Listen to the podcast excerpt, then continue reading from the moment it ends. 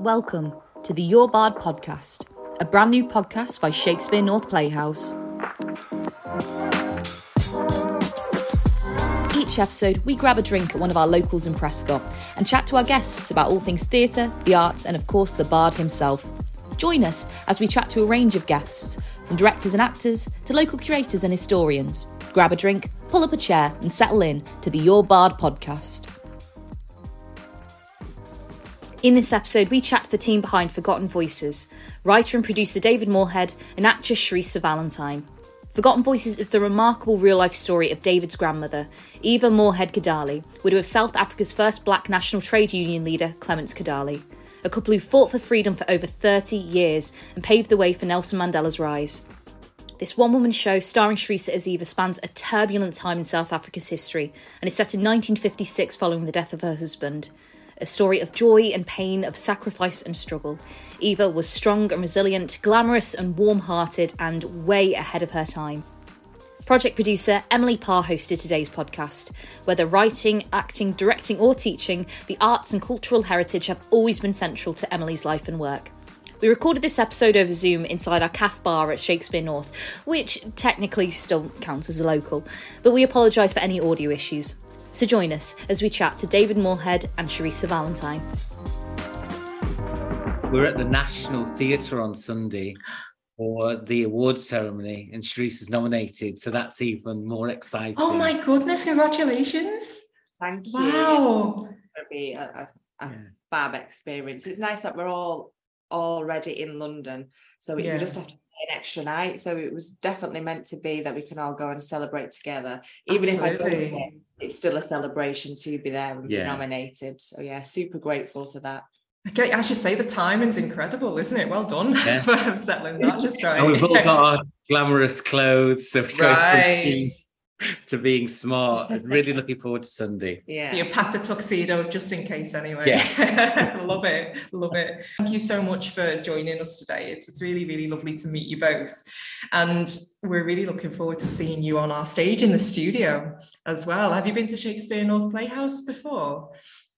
Uh, yes, we came for the opening. Of course, you went. To, yes, you went for the open weekends, of course. Yeah, Yeah. it was such a good event. It was just I, I was going around just feeling the wood, saying, "Oh my god, it's yeah. real. It exists. yeah. Beautiful space. Thank you. Oh, Well, it's, you know, we really want to find out a little bit more about the show from you today. So, um, David, first, could you just tell us a little bit about your grandparents, Clements and Eva? Give us a sense of the story. Right. Um, well, my, my grandmother Eva was married to Clements Kadalie, and Clements Kadalie was the first national black trade union leader of South Africa. So from the 1920s, he he he sort of um, led the way uh, for the black labor movement to actually become a powerful economic force in striking and uniting and laying down a foundation that they had a voice as workers and my grandmother Eva um, was by his side for 30 years, and they paved the way for Nelson Mandela and the African National Congress. So when in history Mandela comes in, he's only as successful because they they laid the foundations. Wow. So, real pioneers, real revolutionaries of their time. Wow. Yeah. But he, uh, Clements Kadalie, is iconic in South African history. Mm. There's a park in South Africa where they've got a 400 statues called a Long Walk to Freedom, and he is there, but she is not. She, as as a woman, as a woman of color, she she's forgotten. Hence the title of the play, "Forgotten Voices," because it's her time to go center stage to tell um, what it was like um, as as as a woman um, in that time. Um, you know, uh, struggling to establish rights. And it's so important. I know you're really keen to tell her story, particularly as you're her grandson as well. And it's a real tribute to her. And what elements of Eva's life are you focusing on in the play? Uh, we go from um, when we first meet her when she's about 10, and it goes right through to when she um, is leaving. Well, actually, we do her whole life. Wow. I was going to give some clues away there. Actually, we do her whole life. Um, and it's about her uh, personal life and it's about her professional life as a trade unionist as well. Wow. So what led her to become the woman she was and, you know, in her marriage as well? That's amazing to get the background of her life too and the context of it all. So, I mean, obviously you've got that personal connection, which makes this play all the more poignant as an audience, knowing that, you know, as a writer, that's where you're coming from. But what else really inspired you to tell Eva's story? Um, two, two events really. Um, one, I, I when, when she died, I, I was a child, and that was really heartbreaking. And I always wanted to know more about um, my grandmother because she'd come from a land far away. She was so exciting. So when I turned 40, I asked my dad if we could go back to South Africa and he would show me where he grew up because they had to flee. Uh, I, think, I think he was 18 when he, he had to leave. Um, so he took me back and um, we went back and we, we found long lost relatives and um, there was a parcel one of them um, said uh, one of the relatives had died but left a parcel in case my dad ever came home oh. and in it were photographs and letters and it told such a rich story that i thought wow I, I know more now and then about two years after that Henry Dee from Edinburgh University rang me and said, I'm doing a PhD on the Kadalies. Um, can I come and interview you? And he got 40, he found 40 boxes of resources in Cape Town University, um, you know, and including like speeches my grandmother had given. Oh, wow. Um, so once I'd had, once I had all that, I thought, right, I, I, I can write it now so you, you have know. all those building blocks and uh, yeah because yeah. i was wondering you you do use her original words as part of the script don't you and yeah. i was wondering where you'd source that from so it's all of that collection of material that you've sourced yeah that's yeah. amazing how, how did it feel going back to going to south africa yourself that time and seeing at first hand all those those images as you say. It it, it was it was it was just it was a lovely week with my dad because yeah. it was just two of us. And he he told the story and, and and and I felt the place. And then when we met the relatives it was just wonderful. Mm. it was really um really really positive experience. You know it was sad that um the relative we'd gone to look for had only died a few years beforehand mm. and you realize that apartheid apart from um all the violence and everything, it had separated families. Yeah. You know, because you couldn't get back into South Africa before Mandela was free. Yeah. You know, the they were removed in the 80s. So you had no idea what was happening in the country. So it was, I, I felt, I wish we'd been able to come earlier, but it wasn't safe. Yeah. Yeah. So it was the right time. Yeah. I'm just with you saying about, I know she she did die when you were a little boy. But are, are, do you have any memories of her at all? Are there any particular? No. yeah, yeah, no. Um, I spent summer holidays with her. Oh, um, right. You know, she took me to the library. I'm a great reader as well, so I feel that's connected. Um, also, I'm a trade unionist. You right. know, say I'm Northwest uh, Rep of the Year for the national. People didn't know. and and you know that's because I am my grandmother's son. Oh, I feel that in my DNA. Um, and took me to the park, took me to the cinema. I always find this story funny that um, in the early 70s, Danny La Rue had made a very naughty film and in the cinemas, and we'd seen the trailer and we quite liked it. So we went back to see it, my grandmother and I, and we're queuing at the box office. And then they say something to her, and I'm going, Can't we see the film? And she's going, No, David, no. it's been vetted. Oh, have you seen it since? I hope. well, I, it was on telly um, a few years ago, and I was just laughing, thinking, Aww. you know. So she was very glamorous and, and a lot of fun. Yeah, absolutely. Yeah. And then Shareesa, you have the honor of taking on that persona. You are the one woman to to tell her story and take on her voice. What's that been like? Oh, well, it, it you are completely correct with it. It really is an honor, absolutely. Mm. Um, and the fact that David's entrusted me to help tell Eva's story is wonderful. Um, yeah, I think when I, I, always say when I first got the phone call saying that I got the part, it was complete elation. And then it, it set the dawn sets in and you go, oh, oh gosh, it is a woman show. There's no one else on stage with me if you know, if I sort of drop a line or go blank or anything like that. And then also Eva is a real inspirational woman. So you really want to do her justice. And also David, with Eva being his grandmother. Mm-hmm. Um, but I think we've done that. It's been it, the whole process has actually been such a pleasure. This is my first one woman show. I've never done this before, but I really feel like as a team with myself, David, and Margaret, the director, we we really put the time and effort in to find Eva's voice and, and be as mm. truthful as possible.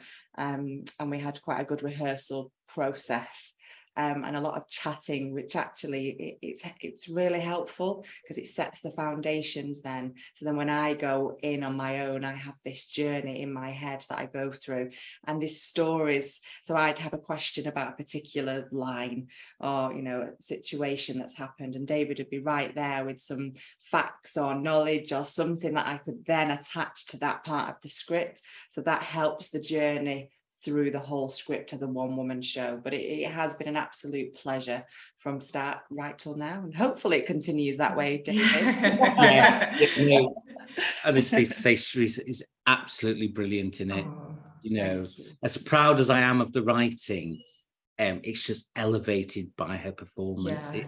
It's just magnificent take it has to take the right person, doesn't it? Particularly yeah. if you know the, the, subject matter as well. And yes, Teresa, what a gift it must be for to have somebody who can give you those insights and and the reasons behind the, the motivations for the character. It must be amazing. It really is. It really is. Very grateful for that. Do you find there are any similarities at all between you and Eva? Do you, does anything that she said resonate with you in any way? Or?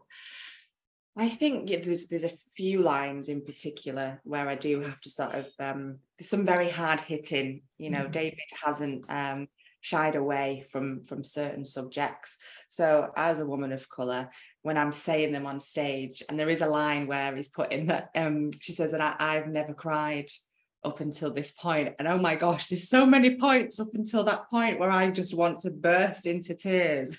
But i can't because david wrote that so that was a challenge yeah. Um but yeah i think for me personally eva is an inspiration to absolutely everyone. And i think anyone who comes to watch it there will be elements because i'm not a mother yet hopefully one day.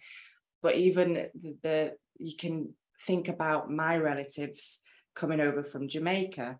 So there's always a, a, direct correlation with things like that. But even if you know your your family's just English, as we all think, then maybe watching it, there's some emotional connection with Eva um, from the get go. To be honest, even from being a child and being disappointed.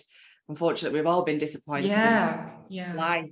So from the get go, David's words just get you straight away and you're with her fully on that emotional journey and it's just it is it's just it's wonderful it is a fantastic script i mean mm. it's a mm. pleasure to play eva um but also a pleasure to to work with David and, and say oh, his words. I don't know how many people have ever said that. I mean, you are right, sitting right next to each other, so of course you have to say this. I know it's true. I know it's sincere.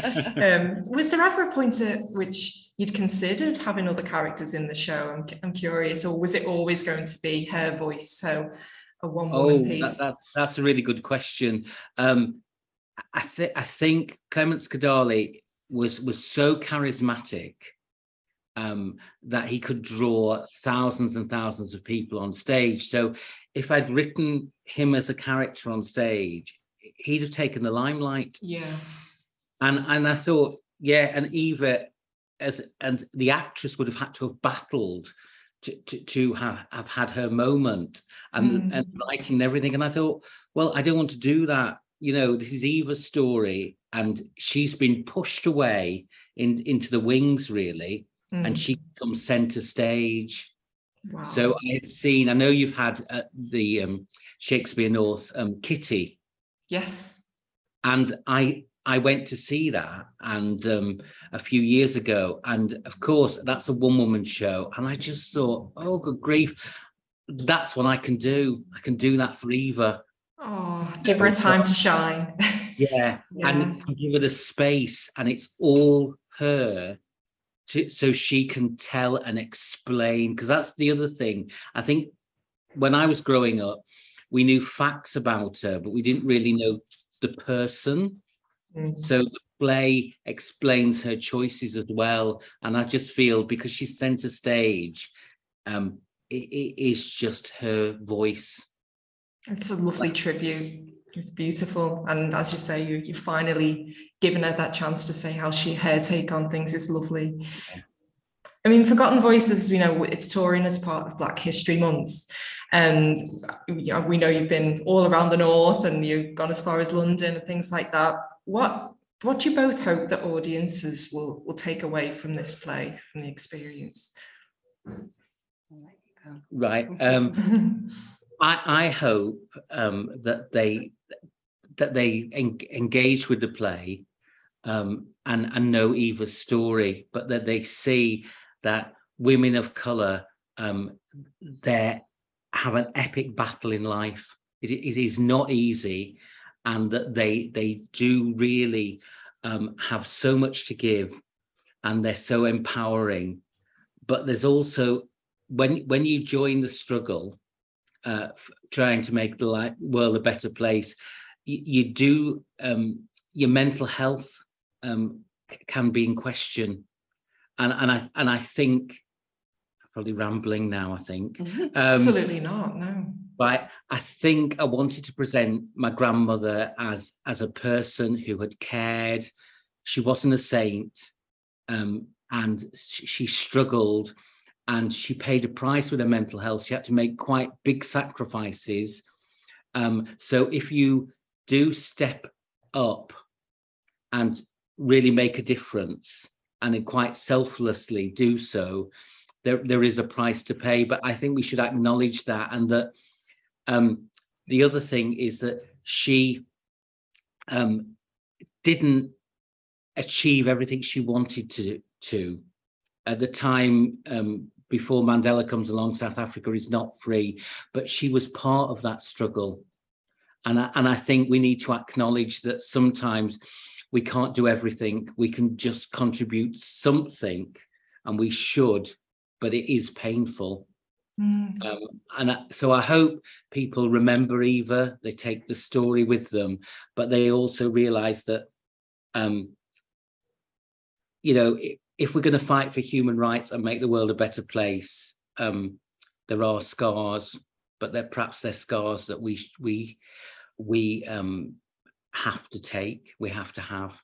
That, that's such a powerful message, and it sounds like it touches on so many issues, particularly in, in the world we're in. Such oppression statements on mental health awareness, as you're saying as well. So, thank you, David. How and Shareesa, how about yourself? What do you think? What would well, you like audience to take? I think for for me personally, because it is a part of Black History Month, it's taking away the knowledge of of all the facts that David's popped in there. I thank for himself and Henry Dee as well for all the information. Um, so obviously to take away the, the facts of Black history, this is something so enriched in the history of, of the knowledge and the facts that David's popped in there. So obviously they're going to think about that because it's it's right there and it's so knowledgeable. It's fantastic. Like so it is. You learn so much. I've mm. learned so much from it, but also to think about the next person that you come across in the street everyone's got a story so just be kind like when you say mental you know mental health awareness it's it's so important so you know she would have come over to this country gone through all what she's gone through and just from speaking to my dad and my grandmother in particular about when they came over from Jamaica. There's some things that have been shocking, you know, it makes me, you know, want to tear up even at the thought of that.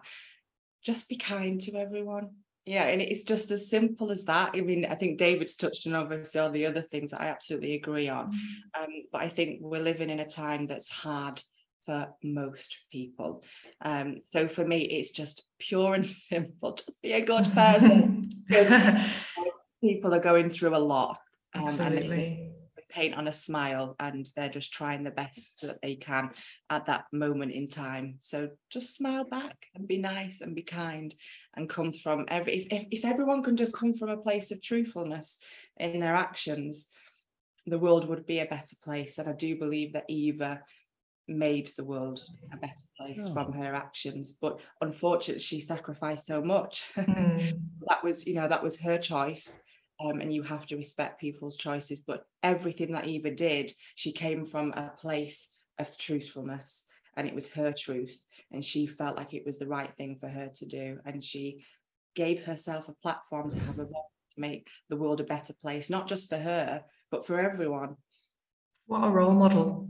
Absolutely. Mm. I was going to quote Helen Reddy then with um, roar, and I would like uh, I, I, suppose people to come out there and think, do you know what? I am going to stand up now. I am going to mm. have my voice and say something. Mm. And if I get bruised, that's just a price. Mm, what bravery! I mean, it takes a lot, doesn't it? But actually, yeah, yeah. And what's the response been like from audience members so far? Because you've done quite a few shows now, haven't you? Yeah. fantastic, hasn't it? Really. Yeah, because you you just wonder um, how people are, are, are going to take it. Yeah. But, um, you know that they've said it, it, it's beautiful. Um, it's resonated with them. We went to Birmingham and, and one of the radio DJs came along and he he said, I, I review plays all the time. He said, but this one's going to stay with me for so long. Wow, that's what you want to hear, isn't it? Yeah. I think sometimes it's uncomfortable viewing because mm. it it brings up questions about society. Um, and we also went to Cambridge because they've got the Centre for African Studies, and they brought all their um, students and the, their South African professor. And then we did a Q&A and we were a little bit worried, or I was intimidated. Mm. Um, because they knew their stuff. yeah, they? yeah, it's quite intimidating. Yeah. He said uh, of, the, of the play, um, you start if you knew nothing about South Africa's history. By the end, you have such a rich history. You you mm. you you've been taught this, and so positive, and said to me, "Can we do this as an exhibition?"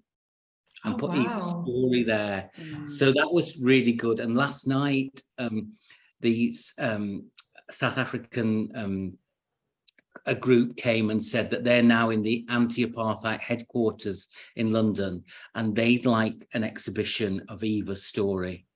It's opening up so many new avenues, isn't it? So many discussions. That's amazing. That's yeah. what you want from theatre, don't you? To to shake yeah. the foundations a little bit. Yeah, you yeah. know, so it, it, it's it's going really, really well. You know, we still I still like someone to say, "I'd love to turn this into a film, and here's the money." well, there's still time. You know, watch this space. Let's see. Yeah. oh, well, I've just got one more question for you both. Um, if you had to have a pint with any character from Shakespeare's plays or texts. Go with the sonnets even if you like. Who would it be? Any character from Shakespeare's any text. character. What would we be doing? Sorry. If you had to have a pint. Oh, a pint. Any, with oh. any character, who would it be? Uh, well, I've, I've, got two. Oh, right. okay. the the three witches from Macbeth just for a fantastic night out. oh, sorry, sorry. Oh, just everyone, everyone gather with the coven. Have a good oh. night out.